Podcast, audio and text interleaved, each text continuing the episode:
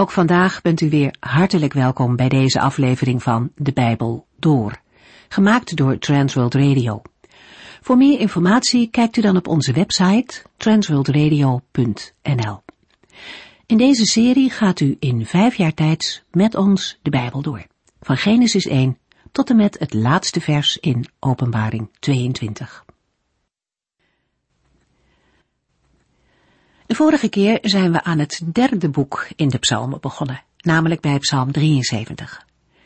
In dit lied worstelt Asaf met de vraag waarom gelovigen allerlei tegenslagen moeten verduren, terwijl het de goddeloze mensen voor de wind lijkt te gaan. Een vraag die ook tegenwoordig bij mensen op kan komen. Waarom overkomt iemand zoveel, zoveel narigheid, zoveel moeite? En waarom lijkt het dan alsof God afwezig is? Asaf is er echt door ontmoedigd. Hij verliest bijna zijn geloof. Het mooie is dat hij dit alles wel eerlijk zegt tegen de heren. Daarin lijkt hij wel een beetje op Job, die ook keer op keer zijn onbegrip bij de heren neerlegt. En halverwege komt er een verandering in zijn denken. Hij topt, totdat hij de zaak vanuit een ander perspectief gaat bekijken. Asaf gaat Gods huis binnen, en dat verandert hem. Hij realiseert zich dat alle voorspoed en rijkdom in dit leven maar heel betrekkelijk zijn, terwijl de dingen van God eeuwigheidswaarde hebben. En zo hervindt hij zijn vertrouwen op de Here, en hij komt sterker uit deze crisis tevoorschijn. Asaf zegt aan het einde dat hij buiten de Here niets of niemand meer nodig heeft. En zijn verlangen gaat uit naar de Here zelf. De volgende psalm is een klaagzang over de tempel die door de Babyloniërs was verwoest. Indringend wordt beschreven hoe de tempel, die met zoveel liefde voor de Heere was gebouwd, nu in puin ligt. Net als andere gebouwen in het land waar de Heere geëerd werd. Ook profeten en tekenen van de Heere zijn niet zichtbaar. Op godsdienstig gebied is het treurig gesteld met het volk dat eens zo dicht bij de Heere leefde. En toch zijn er ook in die omstandigheden oprechte gelovigen, zoals de dichter, die de Heere aanroepen. Mensen die blijven erkennen dat God koning is en hem herinneren aan zijn verbond met het volk. Zij blijven inzien dat echte hulp en omkeer alleen van de Heere God te verwachten is. Ook wanneer het lang duurt voordat er een omslag lijkt te komen en vooral in moeilijke situaties mogen christenen blijven bidden om de hulp van de Heere. Wij lezen verder vanaf Psalm 76. Psalm 76 is een van de liederen over Sion als centrum van Gods aanwezigheid. In de psalm wordt de Heer gedankt voor bevrijding. Mogelijk moeten we denken aan bevrijding van de Assyrische dreiging, zoals weergegeven in 2 Koningen 19 vers 35. Deze verklaring wordt gesteund door de Septuaginta, die in vers 1 vermeldt dat we te maken hebben met een lied op de Assyriër. Toch zijn er in de geschiedenis van Israël en Juda meer omstandigheden waarin de Israëlieten uitredding van vijanden mochten beleven. Er bestaat een redelijke overeenstemming over de indeling van Psalm 76. Na het opschrift lezen we in de versen 2 tot en met 4 een beschrijving van Gods grote daden voor Sion. In de versen 5 tot en met 7 vinden we een lofzang op de overwinning van de God van Jacob, waarna in de versen 8 tot en met 10 het doel van Gods overwinning, de bevrijding van al de oprechte mensen wordt beschreven. In de versen 11 tot en met 13 lezen we de gevolgen van Gods overwinning voor de gelovigen. Psalm 76 vers 1 een psalm van Asaf, een lied voor de koordirigent, te begeleiden met snaarinstrumenten. De gebruikelijke informatie aan het begin van de psalm klinkt ons inmiddels vertrouwd in de oren. Psalm 76, vers 2 tot en met 4. Iedereen in Juda kent God.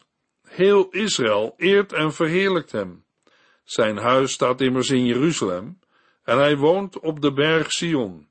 Daar heeft hij de wapens van de vijand vernietigd. Na het opschrift zet Psalm 76 in met de beleidenis dat de Heere bekend is in Juda en dat zijn naam groot is in Israël. De vermelding van Juda en Israël geeft aan dat de dichter de twaalf stammen van Israël bedoelt. Zij zijn door God uitverkoren en erkennen zijn heerschappij. Dat Israël en Juda dit doen, heeft te maken met de daden die de Heere door de geschiedenis heen voor zijn volk heeft gedaan. De Heer is vooral bekend geworden door de vestiging van zijn huis in Jeruzalem. Hij woont op de berg Sion. Vanaf de Sinaï trok de Heere van plaats naar plaats en in de tijd van de rechters of richters bevond hij zich op verschillende locaties. Uiteindelijk heeft David de tent voor God opgericht in Jeruzalem.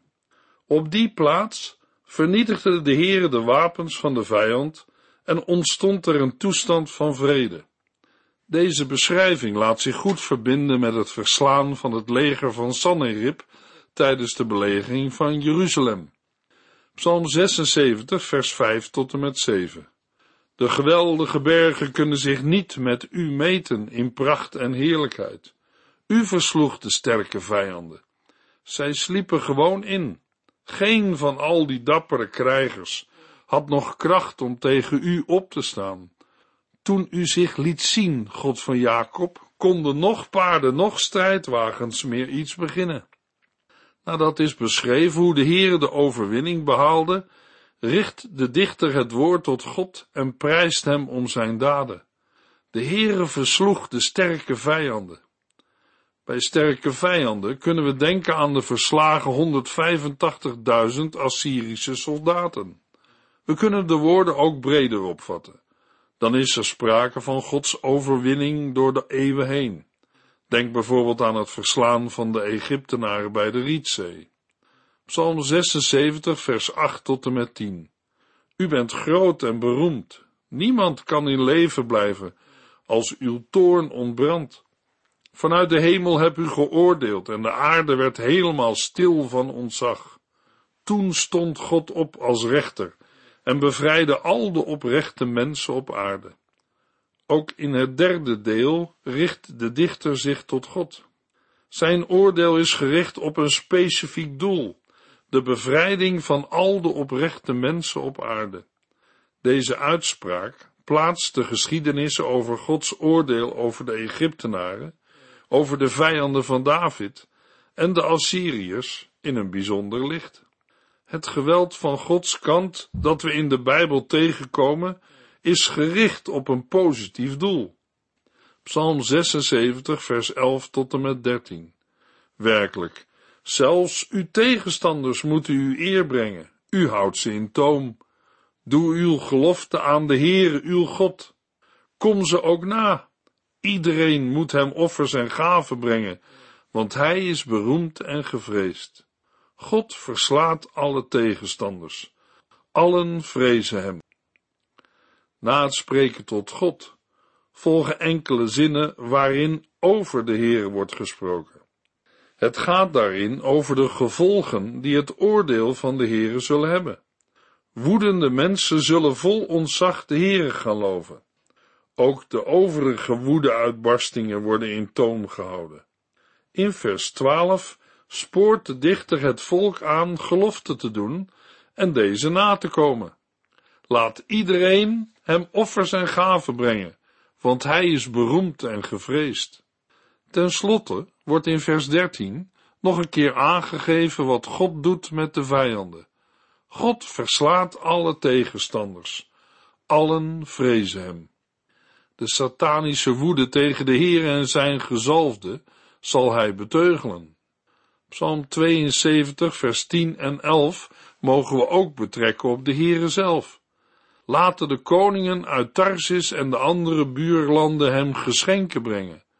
De koningen van Seba en Saba moeten hem belasting betalen. Laten alle koningen zich voor hem buigen en alle volken aan hem onderworpen zijn.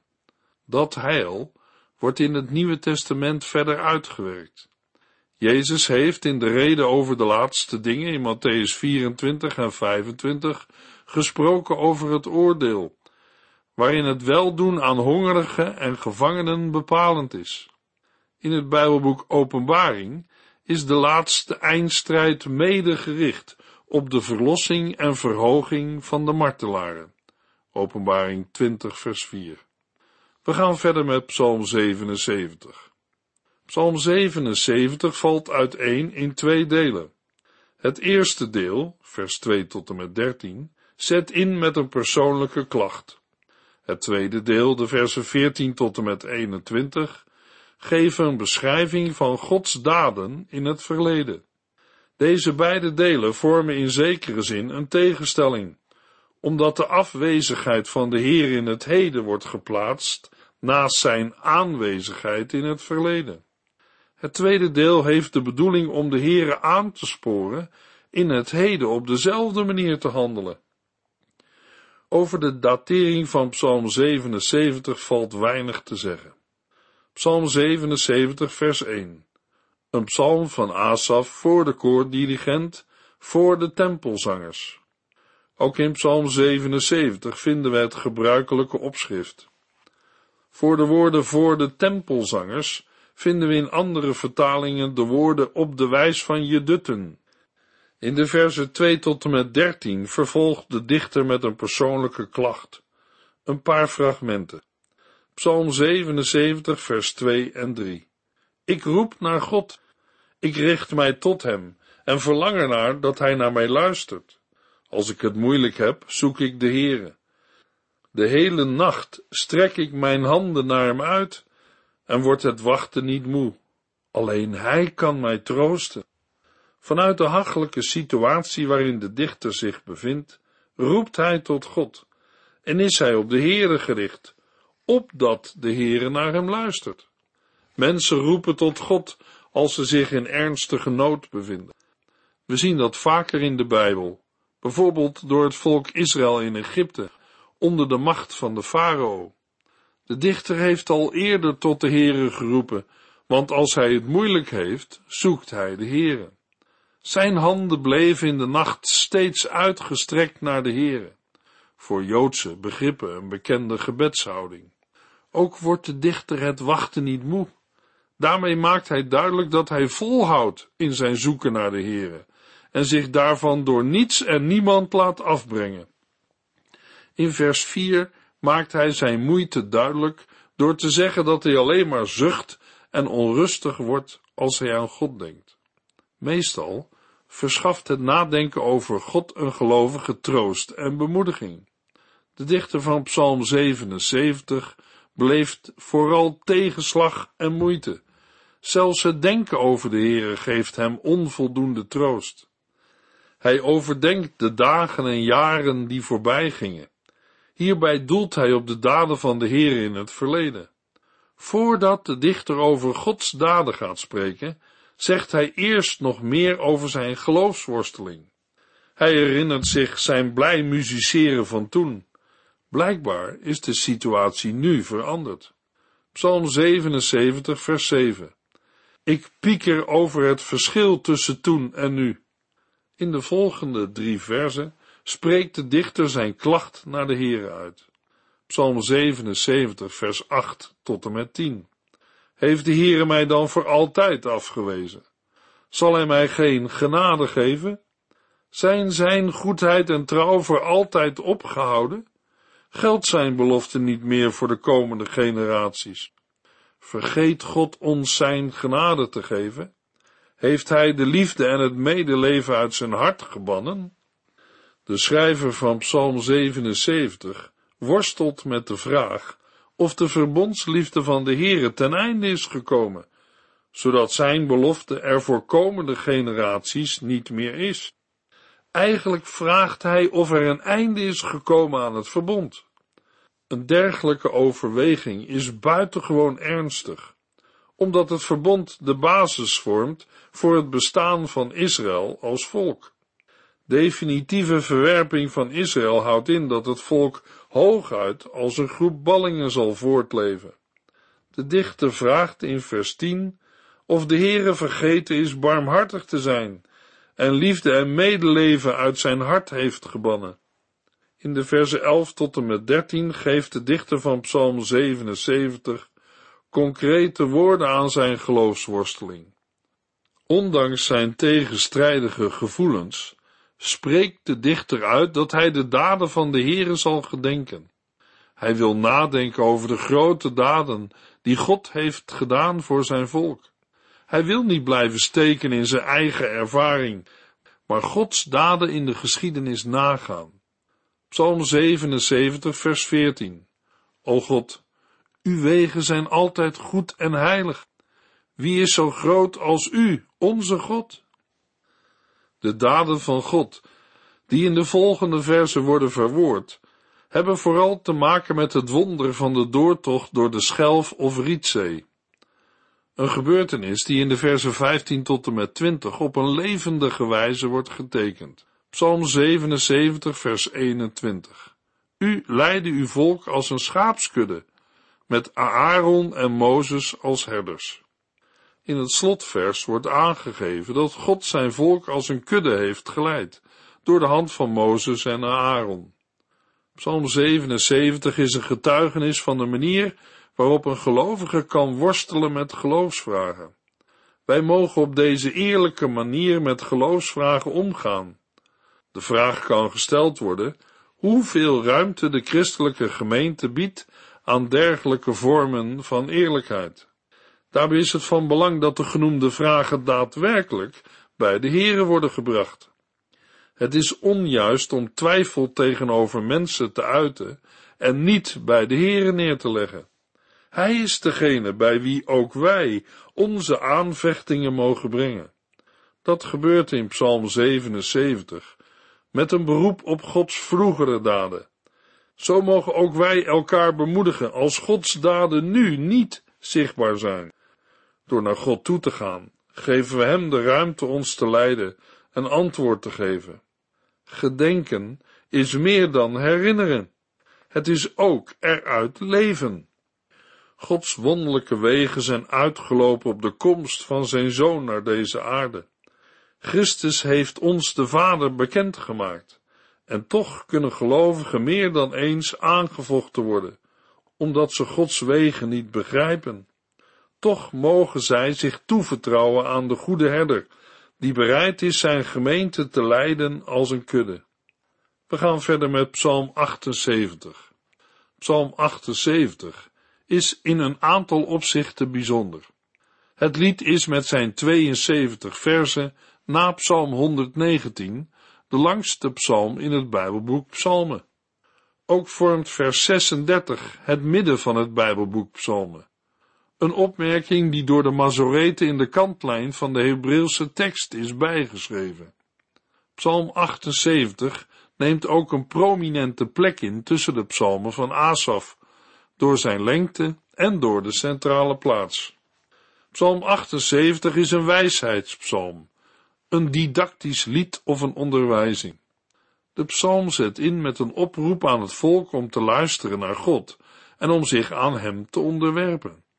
Daarna wordt aangegeven hoe Ephraim, eertijds de belangrijkste stam, faalde en onder Gods oordeel kwam. In plaats van Ephraim werd Juda uitverkoren. Psalm 78 kan als volgt worden ingedeeld. In de verse 1 tot en met 8 wordt het doel vastgesteld. Israël laten luisteren en zorgen dat het zich onderwerpt aan de Here. In de verse 9 tot en met 11 gaat het over het falen van Ephraim en in de verse 12 tot en met 31 over de Here en Israël in de woestijn. In de verse 32 tot en met 43 worden de kenmerken van de relatie tussen de Here en zijn volk verwoord, waarna in de verse 44 tot en met 66 de tocht van de Here en Israël van Egypte naar Silo wordt beschreven. Ten slotte lezen we in de verse 65 tot en met 72 over de verwerping van Ephraim en de verkiezing van Juda en David. Psalm 78 wordt toegeschreven aan Asaf, de tijdgenoot van David, of een later familielid met dezelfde naam. Vanwege de tegenstelling tussen Ephraim en Juda wordt wel aangenomen dat het lied is geschreven in de periode na de val van het tienstammenrijk, een tijd waarin uitsluitend Juda was overgebleven. Het is ook mogelijk dat het lied ontstaan is aan het einde van het leven van David, of in de tijd vlak na zijn dood, gezien de terugblik op zijn leven in vers 72, na de bouw van de tempel op de berg Sion. Volgens 2 Kronieken 5 vers 12 leefde de dichter Asaf nog tijdens de ingebruikname van de tempel van Salomo. Al in de beginperiode van de geschiedenis van Israël speelde de stam Ephraim een belangrijke rol.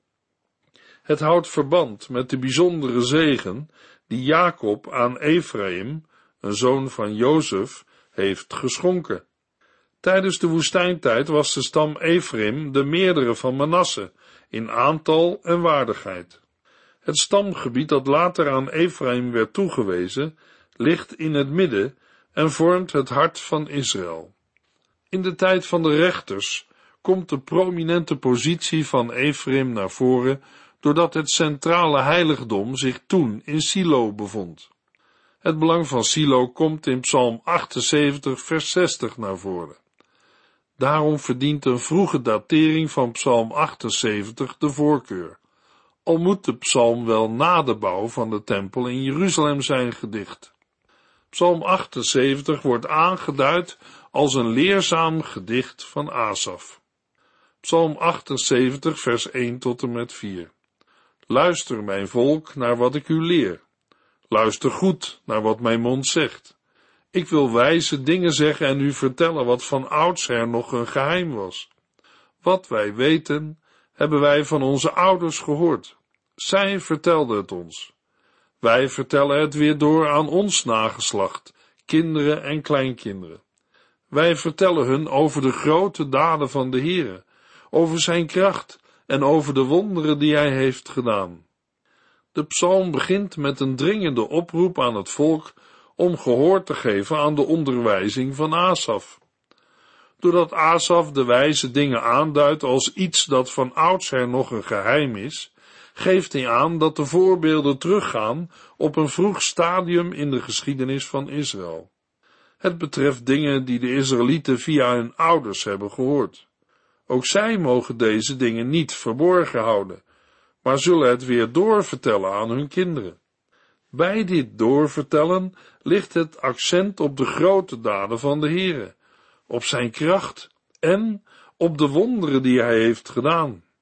Psalm 78 is een lange psalm en daarom kunnen we maar een aantal hoogtepunten aanstippen. Mag ik u aanmoedigen wel de hele psalm voor uzelf te lezen? Het doel van de dichter met zijn onderwijs over Israëls geschiedenis werkt hij uit in de versen 4 tot en met 8. In vers 7 en 8 lezen we, zodat elke generatie haar vertrouwen op God zou stellen, dat zij Gods werk nooit vergeten en zijn regels zouden naleven, opdat zij niet als hun ouders zouden worden, want dat waren opstandige en eigenwijze mensen, onevenwichtig in hun optreden en ontrouw tegenover God. In de versen 9 tot en met 31 geeft Asaf voorbeelden van het falen van Ephraim en de trouw van de Heere. Psalm 78 vers 9 en 10 de zonen van Ephraim, die zo goed waren in het boogschieten, kwamen niet in het veld toen er moest worden gevochten. Zij hielden Gods geboden niet en weigerden zijn wet te gehoorzamen. Vanaf vers 12 spreekt de dichter niet meer specifiek over Ephraim, maar over alle Israëlieten in de woestijn. Zelfs toen de Heere water uit de rots liet stromen, lezen we in vers 17 tot en met 19, toch bleven zij tegen hem zondigen. Daar in die woestijn bleven zij opstandig tegen God. Ze daagden hem uit door naar lekker eten te vragen.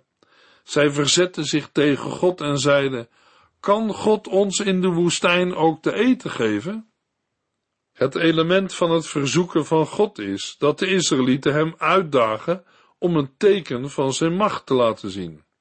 Een dergelijke houding staat haaks op een ootmoedig naderen tot de Heere, waarbij de bidder vertrouwen toont in Gods macht en voorzienigheid. De Israëlieten erkennen wel dat de Heere water heeft gegeven door Mozes, Maar die constatering bracht hen niet tot ootmoed en gelovig vertrouwen. En na al de grote daden die de Heere voor zijn volk had gedaan, lezen we in vers 32 tot en met 34, maar zij leerden hier niets van. Zij gingen door met zondigen en vertrouwden niet op God, wiens wonderen zij hadden gezien. Toen bracht hij dood en verderf onder hen. Pas wanneer hij hen doodde, gingen zij weer naar hem vragen. Dan zochten zij hun God en bekeerden zich. In het vervolg komen de wonderen van de Heer in Egypte aan de orde en een beschrijving van de tocht van de Israëlieten van Egypte naar Canaan. De verwerving van het beloofde land hield in dat de Canaanitische bevolkingsgroepen ten behoeve van de Israëlieten werden verjaagd. De Heere gaf al de stammen hun eigen land in bezit. Hij liet de stammen van Israël veilig wonen. Maar steeds gaat het weer mis en tergt het volk de Heere met afgoden, altaren en beeldendienst. In vers 67 en 68 lezen we, hij kwam niet terug bij de stammen van Jozef. Ephraim werd niet meer uitgekozen. Hij koos de stam Juda, de berg Sion, waarvan hij zoveel houdt. Psalm 78 eindigt met een verwijzing naar David, vers 70 tot en met 72. Zijn knecht David koos hij uit, en hij haalde hem weg achter de schapen. Hij hoefde geen schapen meer te weiden, maar nu een volk. Het volk van Jacob, Israël, werd zijn nieuwe kudde. David weide het volk met een oprecht hart en gaf het kundig leiding. De doordenking van Psalm 78 kan op de gedachte brengen dat de Heere hen, die hij heeft verkoren, op een bepaald moment kan verlaten. Maar deze gedachte moet worden afgewezen. Het feit dat de stam Ephraim op het tweede plan is gezet, betekent niet dat de oude belofte aan Abraham niet meer voor hen gelden. Deze zijn onveranderlijk en de verwachting van toekomstig herstel blijft bestaan. In de volgende uitzending lezen we Psalm 79, 80 en 81. U heeft geluisterd naar De Bijbel Door, in het Nederlands vertaald en bewerkt door Transworld Radio. Een programma waarin we in vijf jaar tijd de hele Bijbel doorgaan. Als u wilt reageren op deze uitzending of u heeft vragen, dan kunt u contact met ons opnemen. Tijdens kantooruren kunt u bellen op 0342 478432 0342 478432 32. Ook kunt u een e-mail sturen naar de Bijbel door transworldradio.nl en natuurlijk kunt u ook via de post ons bereiken. TWR, postbus 371, postcode 3770, AJ in Barneveld. Dit programma werd gepresenteerd door Cor Weda en Ike André. Techniek was in handen van Odin van Voorkom. En wij allemaal bedanken u voor het luisteren. Graag tot de volgende keer.